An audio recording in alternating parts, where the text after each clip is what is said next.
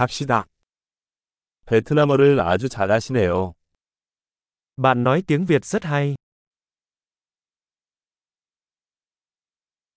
드디어 베트남어가 편해졌어요. Cuối cùng tôi cảm thấy thoải mái khi nói tiếng Việt.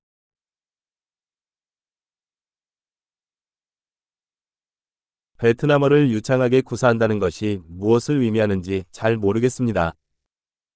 Tôi không chắc việc thông thạo tiếng Việt có nghĩa là gì.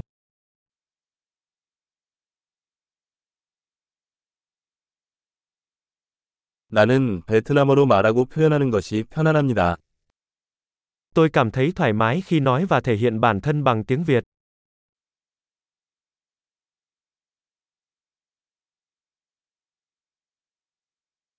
하지만 항상 이해되지 않는 부분이 있습니다.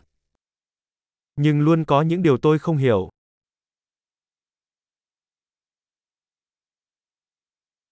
항상 배울 점이 더 많은 것 같아요. Tôi nghĩ luôn có nhiều điều để học hỏi.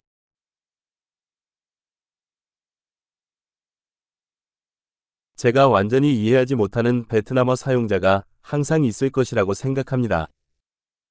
Tôi nghĩ sẽ luôn có một số người nói tiếng Việt mà tôi không hiểu hết.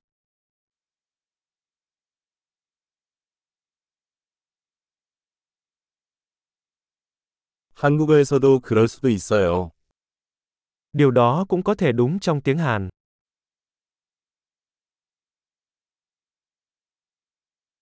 때로는 베트남어를 할 때와 한국어를 할 때 내가 다른 사람인 것 같은 느낌이 들 때도 있습니다.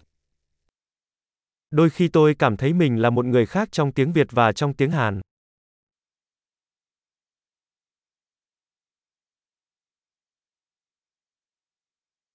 나는 두 언어 모두에서 내가 누구인지 사랑합니다. Tôi yêu con người của mình trong cả hai ngôn ngữ.